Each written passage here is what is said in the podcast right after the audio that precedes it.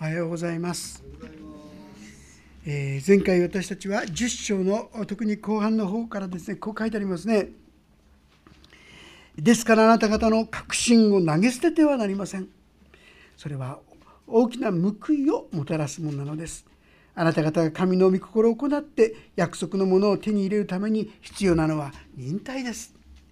私たち信仰生活のある意味で一つのですね真骨頂といいましょうか大切な言葉ではないかと思いますね。神の約束を信じてそしてそこにとどまってそしてそれを待ち望んでいくこういうふうに私が歩み続けていく時になんと驚くべき生ける神の恵みをですね味わっていくことができるというそういうお約束ということができると思います。でも正直言いましてですね日々そういう恵みを味わっているかって言いますとね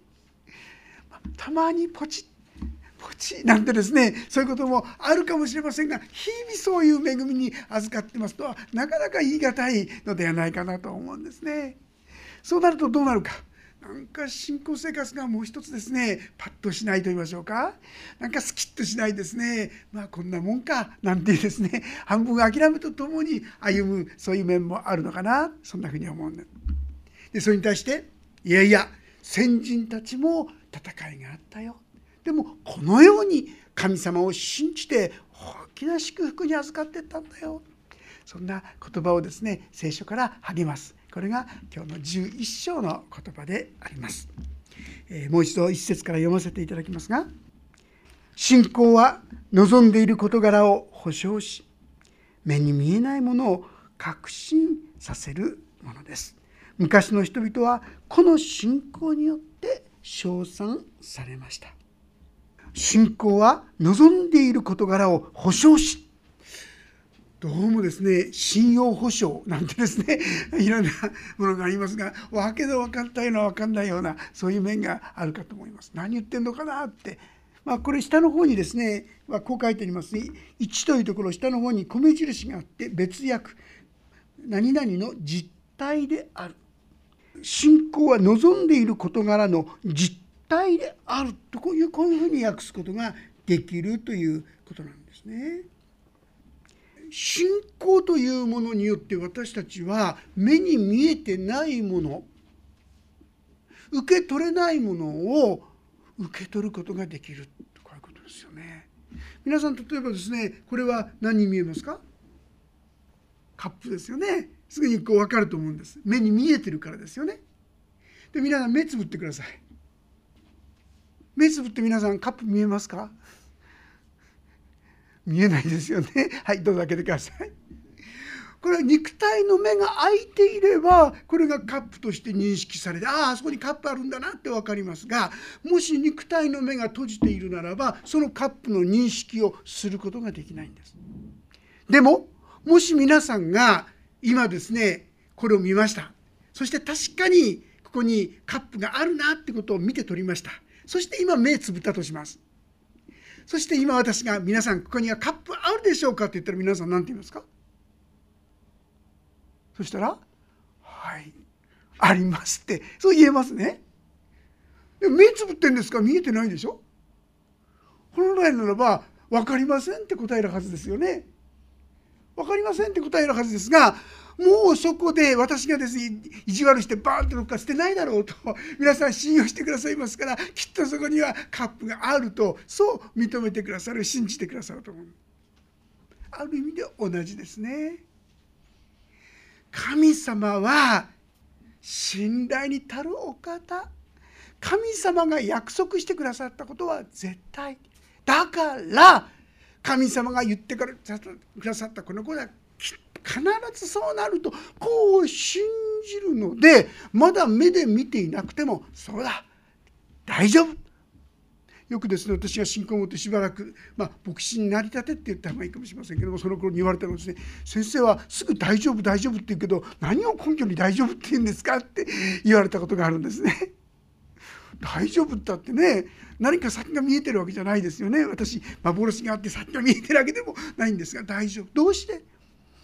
神様がこのことに関わってくださるんだから大丈夫。きっとなんとかなってきますよ。まっすぐしてくださいますよ。まあいろいろんなそれまでの経験やいろんなものを見ていく時にきっと今回もそうしてくださるとそう思える。信仰の目でそう見ることができる。こういうことですよね。さあ皆さんいかがでしょうか？そういう信仰の目というものを今どれくらい皆さん働かせているでしょうね？いやいやそんなものあったことも知らなかったなんてですねどうぞこの信仰の目というものをですね是非もっともっと働かせてそして見えないものまでも見えるかのごとくにですね歩んでいくことができるクリスチャンとなれたらなんと幸いでしょうか。信仰は望んでいる事柄を保証し目に見えないものを確信させるものです。素晴らしいでしょ？望んでいる皆さんの本当の意味で望んでいる、まあ、私たち皆さんですね望んでいる事柄っていうとすぐにどっちかっていうと肉的なものの望みをね願うかもしれませんね。でも皆さんが本当に心から望んでいることは何でしょうか？それはやっぱり喜びであり平安であり希望でありそういったものじゃないでしょうか誰よりみんなもうトップになることだとかね誰よりも素晴らしいこの宝物もつことだそれも一時期はですねちょっとぐらい喜びがあるかもしれませんけども本当の望みではないなってことに気づくと思いますよ。神様は私たちにその本当の望みを保証する実体化させるっていうんですよ。そして目に見えないものを確信させる。まだ見てないのに大丈夫だって言えるようになっていく。でこういう生き方をかつての人たちもしてくださったんですよ。というのが次に出てくるところであります。昔の人々はこの信仰によって称賛されました。信仰によって私たちはこの世界が神の言葉で作られたことを悟りしたがって見るものが目に見えるものからできたのではないことを悟るのです。なんだかちょっとですねややこしい言葉に聞こえますけども、まあ、この天地宇宙自然こういった全てのものをですねこれはどうやってできたか聖書によれば光をあれと神の言葉があった時に光があったんですね。まあ科学的に多くはですね進化論というものを取っている方が多いわけですけども実は進化論のね致命的な過ちがあるんですね。それはですね何にもないところから果たして何かが生まれるというこれほどの奇跡はあるだろうかってことなんです。進化論はどんどんどんどんこう辿っていきますと最終的にはこのビッグバンとこう言われますよね。高速のものすごいものでバーンと今この間ねノーベル物理学賞ですか取りましたよね。それを実験するためにですねものすごい高エネルギーでですねバーンとぶつかるとあの一番最初の状況にですね近い状況が現れるんだなんてですねそんな説明聞きながら見たわけですけどね。さあとにかくとにもかくにも何にもないところからこうものすごいエネルギーとエネルギーがぶつかるなんてことがですねありえるんですか？何にもないところからはゼロからはどこまで行ってもゼロと考えるのが本来の科学的な考え方じゃないんでしょうか。でも進化論では何かがあったということを前提に考え始めていくわけでしょ。実はそうではなくて本当にすることができる方がそのようにしたんだよというのが聖書の言っているところであるわけであります。世界はこの神の言葉で作られたことを悟り従って見えるものが目に見えるものからできたのではないことを悟るのです。私たちは正直ましてそのことを神様がどのように作ったかどうかそういったことを見ている方はいないと思います。でも今聖書を読んでああそうなのか。まあ、信じる前はこう葛藤があるかもしれません。信じて信じるとですねあそういうことなのだってそれを受け止めることがだんだんできるようになってくるわけであります。で4節ここからは人物のことが出てきますが信仰によってアベルはカインよりも優れた生贄を神に捧げその生贄によって彼が義人であることの証明を得ました。神が彼の捧げ物を良い捧げ物だと明かしてくださったからです。彼は死にましたがその信仰によって今も語っています。これは創世記旧約聖書の一番最初ですね創世記の4章の中に出てくるんですがちょっとだけ読んでみますと創世記の4章の2節から読ませていただきます。あごめんなさい3節からですね。ある時期になってカインは地の作物から主への捧げ物を持ってきたがアベルもまた彼の羊の遺語の中からそれも最上のものを持ってきた。主はアベルとその捧げ物とに目を留められた。こう書いてあるんですよね。カインもですねアベルもアダムとエヴァの子供ですからある意味において神が天地を作られいろんなことを聞いていたかもしれません。それで捧げ物をしたんです。まあ、神様に捧げ物しなさいよとこう言われてたのかもしれませんね。でまあ言われたから仕方がないから、まあ、とにかくそういう作物ができたのでその作物をですね見繕ってそして神様のとこに持ってきたのがこれはカインであります。でそれに対してアベルはどれが一番いいかな神様に捧げるのはどれが一番いいかなと思って一番良いものを選んだっていうんですよ。彼らとっては神様が見えてたわけじゃありません。でも同じ捧げ物をする時にやっぱり神様って方は素晴らしい方なんだということを前提にして捧げ物を考えていったねそれが彼の信仰がですね受け入れられていった理由だよとこういうんですね。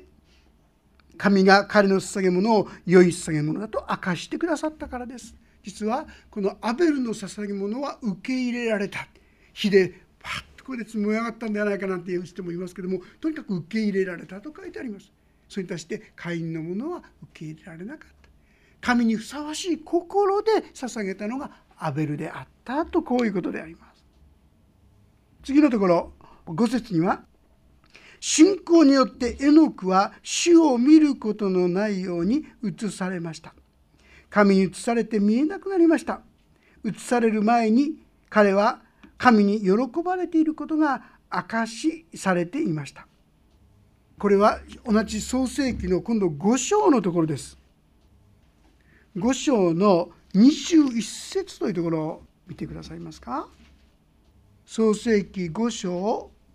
21節。24節までですが読んでみましょうか。3はい「エノクは65年生きてメトシェラを生んだ。エノクはメトシェラを生んで後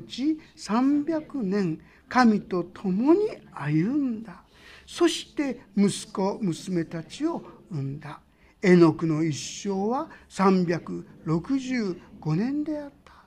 エノクは神と共に歩んだ。神が彼を取られたので彼はいなくなった。皆さん他の方々の寿命に比べて異常に絵の具の年数が少ないんですね。他の方は900年800年そういう年数なのに絵の具は365年。実は彼は何て書いたか神が彼を取られたので彼はいなくなったとこう記されています。ずっとですね私たちが受け取っているのは絵の具は死を見ないで天に帰っていかれたとこう考えられていますね。あのエリアがですね火の中にこうくるまれて帰っていったのと同じようにエリアと共にこのエノクも死を見ないで天に帰っていった、まあ、ずっとですね世の終わりの時にこのエノクと現れるんじゃないかみたいなことをですね言われている面があの後の後の日にですね。そんなこともありますがとにかく彼はどうしてそうなったのか。秘訣は何かって言いますと神と共に歩んだということです。神と共に歩むってどういうことでしょうね皆さん。これは自己主張しないと言いましょうか。もっと言うならば自己中心でなくなってるんですよ。何でも喜んで「はいイエス様はいイエス様はい分かりました」っつっていつも喜んでこの神様と共に歩むことができるんです。私たちはどうでしょうね皆さん。イエス様はですね、うん、こっち行っていやちょっとこっちの方がいいと思うんですけど。いやこれはね素晴らしい道だと思う。いやそこの道はね邪魔があるんですよとかね。なかなか「はい」ってって従うんじゃなくて自分の思いや自分の考えが強くてなかなかこの神様の思いと心が一つならないことが多いと思いませんか？私たちはこのいつも神と共に歩んだというですねこのことは貴重ですね。これはまさしくこの絵の具が神と共に神に喜ばれた生き方をしていたことを証しする言葉ということができるかと思います。さらにもうちょっと進みますと、うん、6節では信仰がなくては神に喜ばれることはできません。神に近づく者は神がおられることと神を求める者には報いてくださる方であることと信じなければならないのです。皆さん私たちが神様に喜んでいただくために何が必要か神様のためにあれをやってこれをやってこういうふうにしてああいうふうにしてっていろいろ皆さん考えるかもしれませんが神に喜んでいただくのはですねあれやってこれやってじゃないんですよ。第一に必要なことは信仰なんです。ああ神様は私の友だ。私に悪いことはなさらない。神様は必ずこの苦しみの中からも脱出の道を備えてくださる。そんな神様への信頼を持つ。これは神を喜ばせることなんです皆さん。そしてここにありますように神に近づく者はまず第一に神様に近づくってねいかがでしょう。毎日の生活の中に例えばお祈りする時もですね皆さんバーっていろんな必要があるでしょうからバーってお祈りしてますけどね神様に近づいているっていう感覚を持ってお祈りしてますかね。神様今日も一日いろんなことがあるんです。ちょっと辛いこともあるし怖いこともあるんです。なんて言いながらですね神様に一歩一歩近づいてって。そしてそうだこの神様がいるんだから大丈夫だっていう確信信仰にまで至って至って一日始めることができたらなんと幸いでしょうね。神に近づく者は神がおられることといいですか皆さん。祈っていながら神様いるってことを忘れちゃったりしてね。神を求める者には報いてくださる方であることと信じなければならない。これが大切なことですよとこう言うんです。私はある時期ですね神様答えてくださるとはある程度思ったんですが私の感覚ではですね私の中には大きな巨大なコンピューターがあってね であれこれこれを指示があってこうですああですって自分の指示することを書いたらですねバッチャンってですね 出てくるようなね大きな巨大なコンピューターっていうような感覚しか持てなかった時期が随分ありましたね。神様との生きた交わり本当に私の息遣いをですね聞き取ってくださって喜んでくださるお方というような意味での神様との信頼関係をですねもっともっと持っていくことができるそういうものとなることを神様願っていらっしゃるんだということを知っていただければと思います。さてまたさらにですね信仰者の証になりますが7節信仰によってノアはまだ見ていない事柄について神から警告を受けた時恐れかしこんでその家族の救いのために箱舟を作りその箱舟によって世の罪を定め信仰による義を相続するものとなりました。ノアですよね。皆さん、まあ、ノアにですノアがですね神様に大きな箱舟作りなさいって言われたんですよね。どうして？この世が滅びるから。だからその滅びから免れるために大きな箱舟作りなさい。さあ皆さんどういう反応しますか？皆さんがそういうふうにですね言われたとしたら。同じでしょ？ノアもそうって言われたんですよ。まだ赤全然雨なんか降ってない時ですよ。皆さんだったら聞き間違いだなって思いませんか？あなんかちょっと私ちょっと今日混戦状態でよく変なこと思っちゃったなんてね。なかなか素直にその神の言葉受け取れないんじゃないかと思うんです。ましてやですね人々が突然山の上にですよ山の上に巨大なそれも数百メートルっていうのはでっかい船をですね作り始めるんですよ。あんた何やってんの？おかしくなったんとちゃうってですねみんなからいろんなこと言われればやっぱりちょっとおじけつくんじゃないですか？俺おかしいんかなとかね。これまずいかなとかね思って当然だったんですが彼は最後の日までこれを成し続けたんですよ。これは神の言葉は必ずなると信じきっていなかったら絶対できないことじゃないですか。まさしくノアはそのように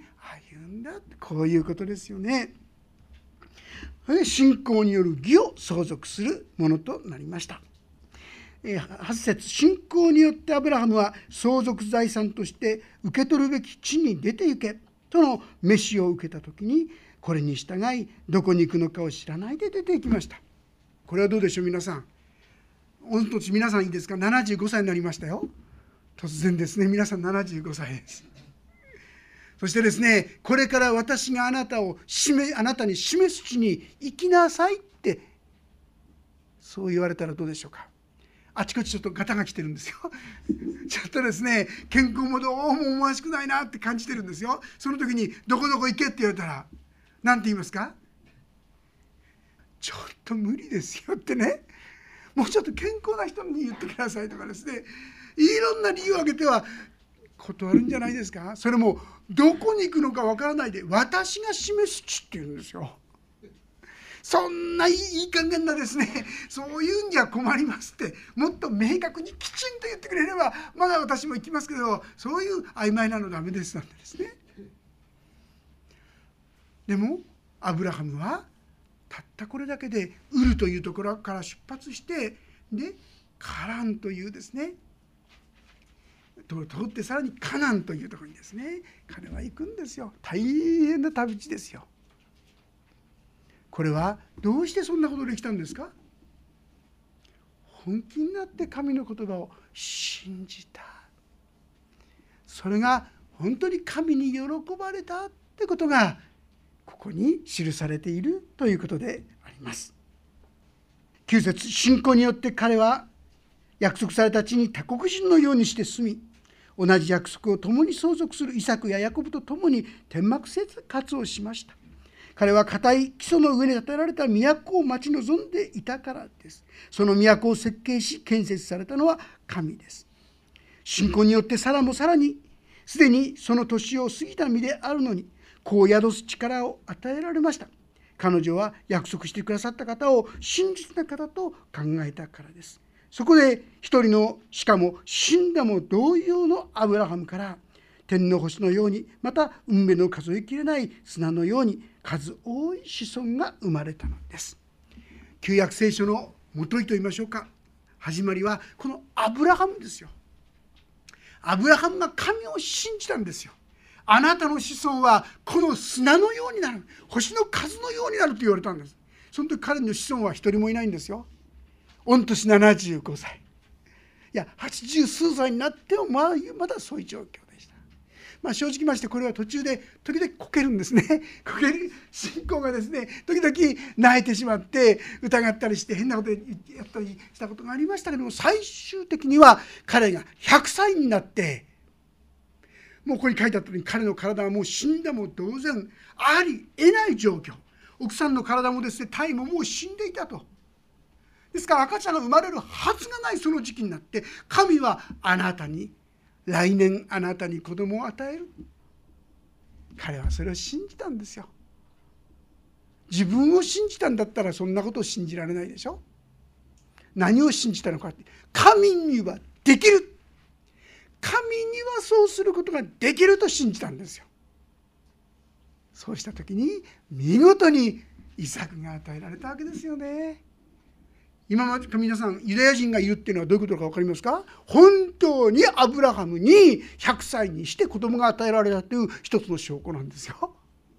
そしてなおかつそのアブラハムの子孫イサクから今のユダヤ人たちが本当にですね生まれてきてるわけです。歴史の中にこのことは証明され続けてきているわけでありますね。このように神の御言葉が実現してきているわけであります。で13節から読みますがこれらの人々は皆信仰の人々として死にました約束のものを手に入れることはありませんでしたがはるかにそれを見て喜び地上では旅人であり寄留者であることを告白していたのです彼らはこのように言うことによって自分の故郷を求めていることを示していますもし出てきた故郷のことを思ったのであれば帰る機会はあったでしょう。しかし事実彼らはさらに優れた故郷すなわち天の故郷に憧れていたのです。それゆえ神は彼らの神と呼ばれることを恥となさいませんでした。事実神は彼らのために都を用意しておられました。皆さん彼らの信仰に学びたいのです。彼らは実はどこを故郷としたんでしょうか？生まれ出たところでしょうか？売るあるいはカランそういうところですか？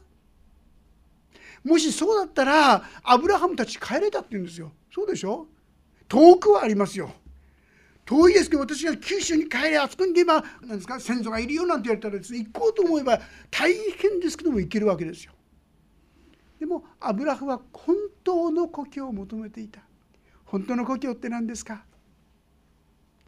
それは永遠の御国でありますアブラハムはそれを求めていたんです彼らがなぜそんなにも固く信仰に立って歩むことができたのか戦いをですね超えてなおその道に真実に歩み続けることができたのかそれはこの誠の都をしっかりと見ていたからだっていうんですよ。私の前には道があるって言うんです。どんなにですね地上での生活に困難があったとしても苦しみがあったとしてもやがて私たちにはもう言葉に表すことができない栄光の世界に私たちは導かれているんです。本当にそのことを信じていますかっていうチャレンジですよ。もし本当にこのことを信じているならあなたも今目の前のことでくじかれないようにしましょうね。なおこの御言葉に固く立ってこの道を共に歩み続けていこうじゃありませんか。